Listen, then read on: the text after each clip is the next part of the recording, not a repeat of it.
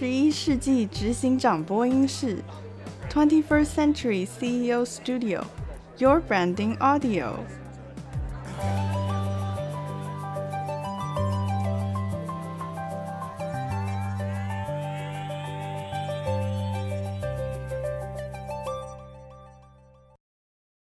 大家好，我是 Gina Branding 的 Gina。过去十几年来，从事服务中小企业。品牌再造及品牌辅导相关工作，今天非常荣幸作为主持人，带领大家了解 CEO Inside 系列当中焦点的人物访谈。今天非常开心，我邀请到一个企业文化永远走在创新路上的华世德李总经理来到现场。李庸之总经理其实呢，他自己本身呢是一个非常特殊的一个背景的人。为什么这样说呢？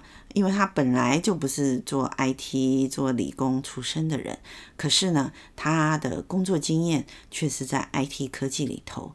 有一次，他现在进到华世德这个企业以后，他有面对一个非常重要的一个责任，就是将华世德带到一个新世代的一个企业地位。因此呢，我们今天来听听看。李庸之总经理，他如何用所谓的换位思考，而且他如何用所谓的转换世代交替的一个文化思维来经营整个华世德，并且他有一些他个人的人生的观点，在本集当中为大家分享。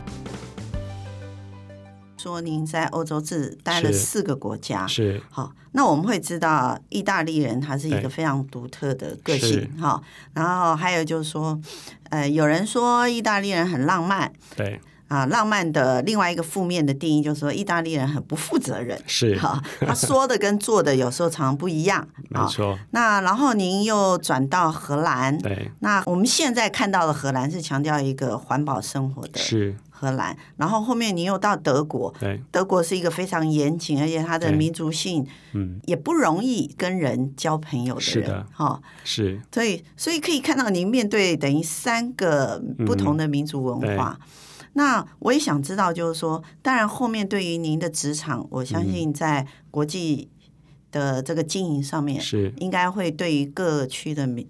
不同的文化，或者是不同人的在地生活会更了解。是，可是我想要知道一下，就是说，那你自己觉得你有没有改变一些你的一些行，不要说行为啦，嗯、就是说你的生活态度呢？因为欧洲人生活态度毕竟跟亚洲人还是不一样。呃，是啊，这个是绝对会有一些改变的了哈。那这个改变，我觉得可能是在呃，比如说在一些观念啊，就像我讲的 mentality 各方面都有一些改变。那比如像欧洲来讲的话，尤其像在荷兰跟德国，他们是非常讲求效率的地方。嗯哼。那通常其实英国也一样，意大利也一样啊，就是说大家上班的时间其实呢都是，比如说朝九晚五就是朝九晚五，时间一到大家都散人。但是呢，该交办的工作其实他们是非常非常的 honor 他们的工作。啊，比如说像呃，举个例子啊，就是。呃，即使是一个打扫的一个阿姨来讲的话，她也是每天穿的整整齐齐的，把她该做的事情做好。我觉得他们对于工作来讲是呃一个非常尊重的态度。那所以我们请他们呃，像比如说我们跟当地的员工在一起的时候，我觉得他们工作效率是真的很好的，他们非常会安排。那当然难免台湾有一些人呃，如果说没有在真的在当地生活，难免会觉得说用台湾的一些。呃，看法去看，他们会觉得说，怎么大家都不喜欢加班？怎么时间到了全跑光了？足球赛啊、呃，一个比赛，哇，就很多人请假。但是我是觉得说，用台湾的这种思考的方式啊，去看他们，我我真的觉得是不太对的。尤其在工作上面，我当然不是说鼓励说大家都是应该要准时下班，而是我觉得最重要还是要怎么样用最有效率的方式，在一个时间之内呢，把工作要做完。是。所以这样的话，会不会让您？因为欧洲人他们对工作是尊重的，是。可是呢，呃，他们对于生活也是尊重的，所以他会希望说在时间之内加快效率，然后把它做完。所以这样会不会也让您对于所谓生活的观念也会改变呢？呃，当然是会做很大的改变。有有没有什么从欧洲回来以后很大的改变可以分享一个就好？呃，我想那我们没有去欧洲生活过的人可以 了解一下。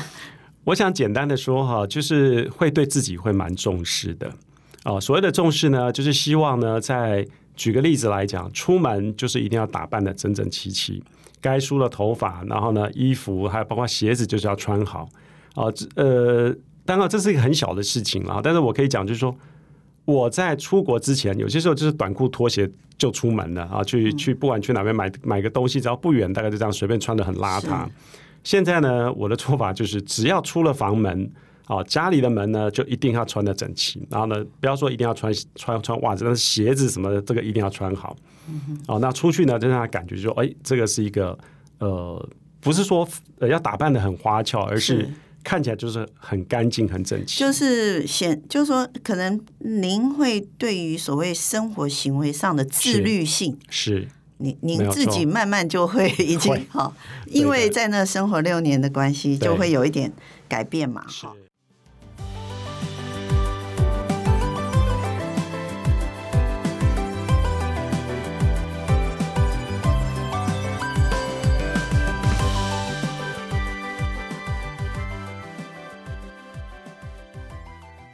就我的经验来看的话，我觉得一个企业的经营是 CEO 他的理念跟他的个性，其实是会影响到组织文化的。是。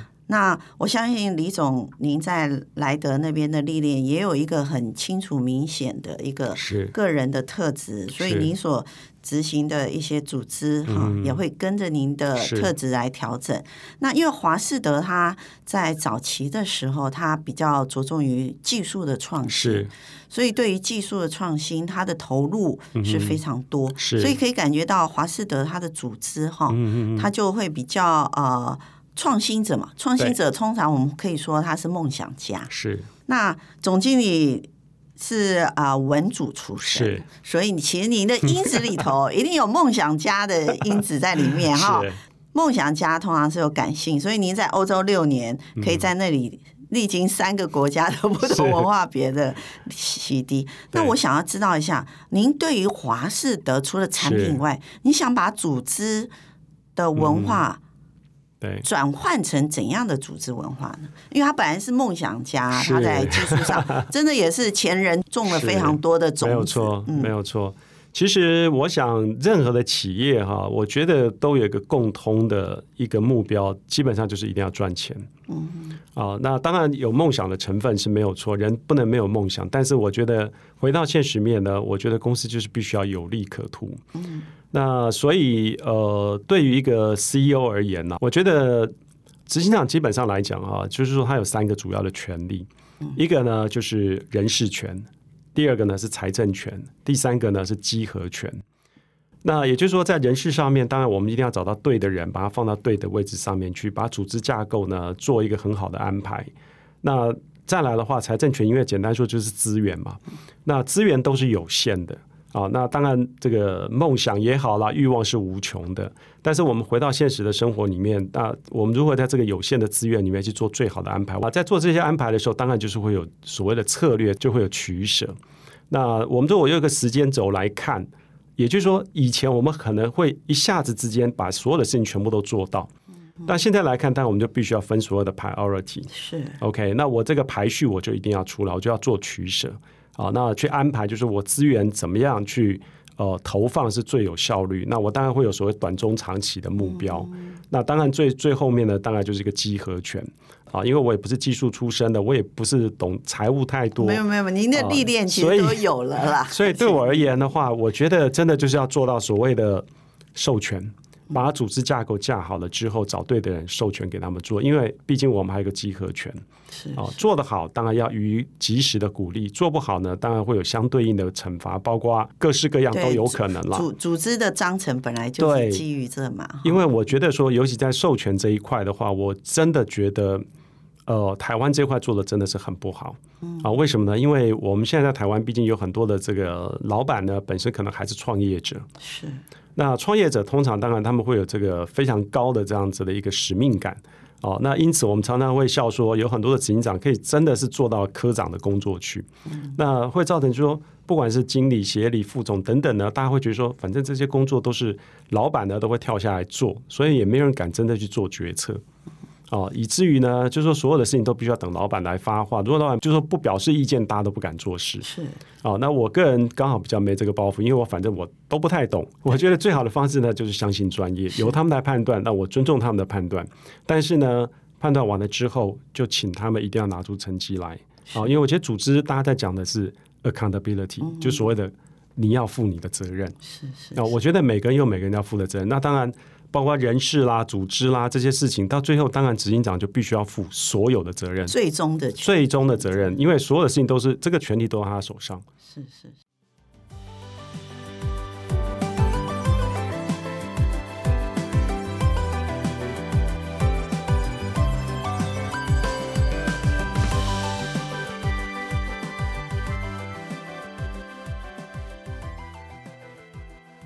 我们刚才有听到李总有提到，就是说，其实您在华士德这边，你希望引进一个组织的文化，对，就就是决策者他会充分信任的一种文化。是，那被信任者其实也要有足够担当的责任嘛，没有错。所以其实这样听起来，我觉得就跟东方的管理文，因为刚刚你有提到，就是说很多创业者他其实就是呃，我常开玩笑讲。董事长当业务经理走是、哦、没有错，那就会变得大家呢全部都是啊、呃，只是办事员是、哦。那总经理想改变一些，把西方，因为这您刚才讲授权这件事，是因为西方的组织文化比较扁平，对，所以他们对于职位、权利跟义务分得很清楚。是，所以总经理想要引进华士德是在这里，没有错。那我们也可以看到，就是说。总经理希望授权，然后您刚才也提到执行长的三个最重要的权利与责任嘛，哈、嗯，是的。那这样子的话，呃，在华士德的组织整个文化里头看得出来，已经做了一个比较明显的改变。因为华士德是一个呃，算是一个新创的事业体啦。哈。那呃，因为我们这个节目叫 CEO Studio，其实还有一个重要的任务。是针对所谓企业二代的经营者，是呃，其实我觉得，如果在李总你现在的职位上来讲，嗯、其实很像二代去进行经营一个已经有呃历史时间的企业。对，那可是二代又跟您不一样，因为您是专业经理人，是没有错，对不对？专业经理人他本来就有专业经理人的。嗯责任，可是如果是企业二代，他是家族传承的话，没有错你应该有碰过这样的，当然有喽。对对对，那您对于这样的二代在企业经营上，您您会给他们什么建议呢？专业经营的角度，因为看法不同。对，其实我觉得是这样子啊，就是说我们在很多的这个事情上面啊，我觉得你去经历它，或者是你知道它，其实这是两个不同的层次。呃，就像我们学行销，我们就是说。行销上面你应该要这样做，你只是知道而已，你并不知道为什么。我觉得只有当你实际的下去做，比到前线去接触这些客户的时候，你才知道说哦，原来如此。嗯，那就像我之前在在这个就是呃这个欧洲跑来跑去等等，我后来。我又回去就学，就去读 EMBA，我去正大读 EMBA，嗯，然后就会发现说，这个实际跟理论上面的确可以做一个非常好的结合。嗯、那我是觉得，对于企业二代来讲，我觉得最重要是真的要去做，要去接触，嗯，因为通常他们的起跑点是很高的，所以他们，他们一生下来就已经定好一个位置，嗯，所以他们很难去知道说基层的一些想法，或者是前线的想法。嗯那我是觉得，当然你说要求他们从基层做起，这个当然是比较不可能的哈。嗯。那但是呢，我觉得他们需要的去经历这些所谓的前线的事物，我觉得是对他们的一些决策是会非常有帮助的。是是，所以总经理第一个建议就是，对于这些企业二代，对。最好的方式就是说，还是要把部分的时间投入在这前线。前线最最重要是跟客户端的接触。哈，二代一定要亲。是的，不管是任何的工作，其实我觉得公司最重要就是要销售嘛。嗯啊，所以我觉得他如果说能够去倾听这个市场的声音、客户的声音，我觉得他亲力亲为去当他做到这个时候，那他。大概就会比较清楚公司的一些哦，比如说产品的设计、发展等等。是，是。那当然，我觉得，呃，毕竟他们起点高，可能对基层不够熟悉啊。我觉得他们也需要培养一些所谓对跟基层同仁的一些同理心，对沟通的一些方式哈。是的，是。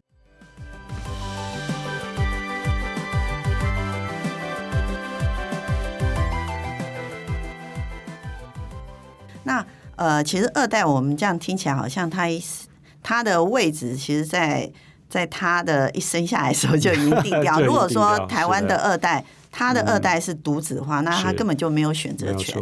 可是其实对于二代来讲，他会有一个很大的压力，叫做不能输。对。那我不晓得说，对于这样的压力，呃，除了刚才亲亲自去了解员工以外。总经理对不能输这种压力，嗯、总经理会给这样的二代什么样的建议啊？以专业经理人，好，如果说从专业经理人的角度，当然我觉得二代的确了哈，说他们是幸运，当然是很幸运；说他们的压力很大，是绝对的啊、嗯。尤其是在上一代的上一代这个创业的光环之下。那我们知道，创业家通常都会有创业家的一些执着，嗯，啊，而且他们责任感是超巨大的，所以他们也很难完全的交棒。总是难免会希望站在旁边指指点点，就算交棒也是一样协助啦。我们称为创业者的协助，是的，只是协助的时间太长。那当然是的，那当然还有包括就是说，像以我专业经理人而言，那当然你也知道，就是说很多人也会站在旁边会去看，嗯、看这个二代呢到底是怎么表现的。是哦，那就算大家当然明着不会讲，那背后指指点点，我想这个压力也是非常大，可以想象得到。所以我觉得对二代而言。我觉得真的，他们心理素质是必须要真的建立起来。哦，那你说不能输，当然了，这个大家都有这个压力了。嗯。那我觉得，毕竟在一些传承上面，我觉得二代可能要去稍微做一些思考。我说传承不不只是他跟他的这个上一代的传承，还有包括。呃，就专业经理人之间的传承也是一样。哦、这这块可以帮我们多分享一下嘛？因为这块其实能能够分享人不多。嗯，是因为我想，就像刚才所说的嘛，哈，你作为一个 CEO 来讲，用人是一个主要的权利，嗯、三个权利之一。对对。那我们可以想象得到，就是说，一个二代上来的时候，他一定会想要组成自己的类似所谓的战斗内阁。嗯嗯。他会用自己的人。嗯。因为用自己的人，他本身最有默契。那他呢，也比较能够，就是说，信任，对，因为最好有高度信任了哈。那但是，毕竟一个公司能够成长到一个阶段，我相信一些资深的员工的贡献是蛮高的。嗯，那我通常会发现，就是说，二代当然基本上会因为希望有自己的人马。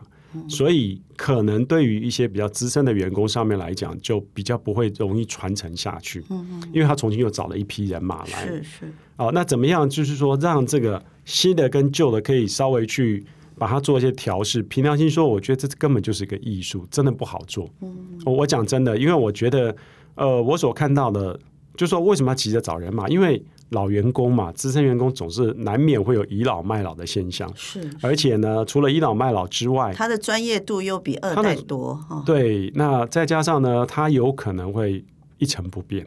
对，那二代呢，为了要超越，他势必想要用不一样的方法，但会引进新的人、新的世代。嗯，哦，那老的员工有些时候的确会比较走不出这样的一个既有的这个窠臼。嗯，所以我是觉得说，这个是一个真的不容易的艺术。真的是一个艺术。所以，总经理给二代还有一件事情的建议就是宽容。呃，对，我觉得一方面，所谓宽容，它会有两个面向。一呢，你先宽容的看待这些资深的员工，他未必不会改变，是，只是你可能要用他可以比较适应啦，哈，比较适应的方式去改变他，所以稍微宽容一点看待他们的优缺点。是。那第二个宽容就是说。呃，自己自己建构一个战斗团队，当然效率比较快嘛。对，好。可是呢，呃，原本的企业核心的团队，他还是支持这个企业核心的运作。是。所以，当你宽容一点去看待他过往的贡献，对的时候，也许在整个管理、相处跟沟通上，会有更好的结果哈。是的。所以，应该建议二代去念一下艺术史，啊，因为您刚刚说是艺术嘛，因为在。艺术里头，它本来就没有所谓绝对的对跟错，是，哦，没有错，对，所以呃，我想这一件事情，今天真的是第一次我们在节目里头听到对二代的建议这么的。清楚明白，所以我真的有点感觉，嗯、总经理，你不是文组出身呢？哎，我是，我觉得你是哲学出身呢。我现在变成哲学，也许吧。对对，我觉得你那个逻辑思考非常清楚哦。嗯、是哦，所以我们今天真的也很开心，谢谢总经理来到现场，我们一定下期再会哦。好，一定要的，谢谢，你，谢谢。谢谢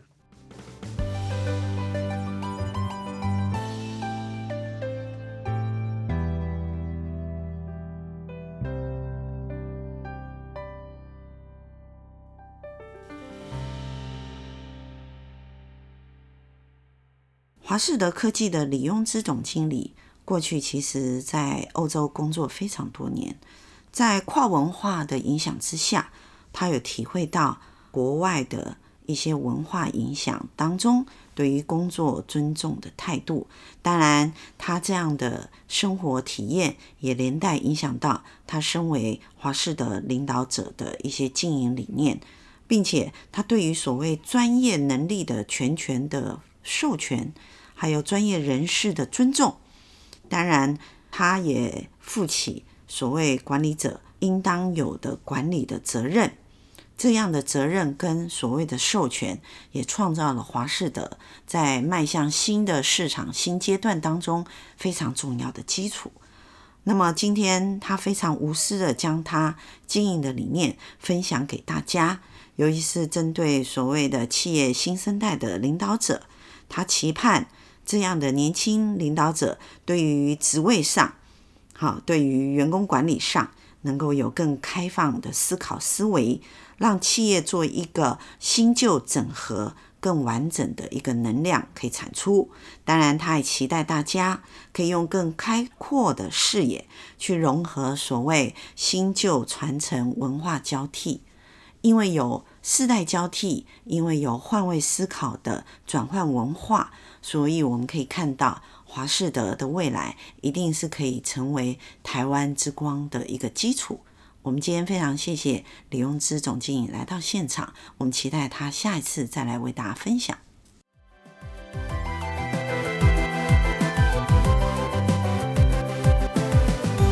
感谢您今天的收听，Twenty First Century CEO Studio，Your Branding Audio。